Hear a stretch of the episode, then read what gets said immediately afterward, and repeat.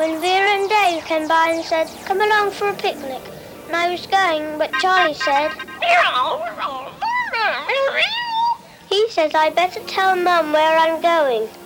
So we told him to wait while we went and asked. But Mum was talking to the milkman.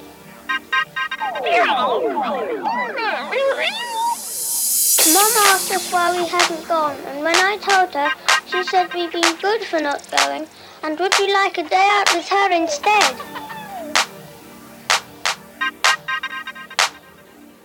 Charlie says, says, says.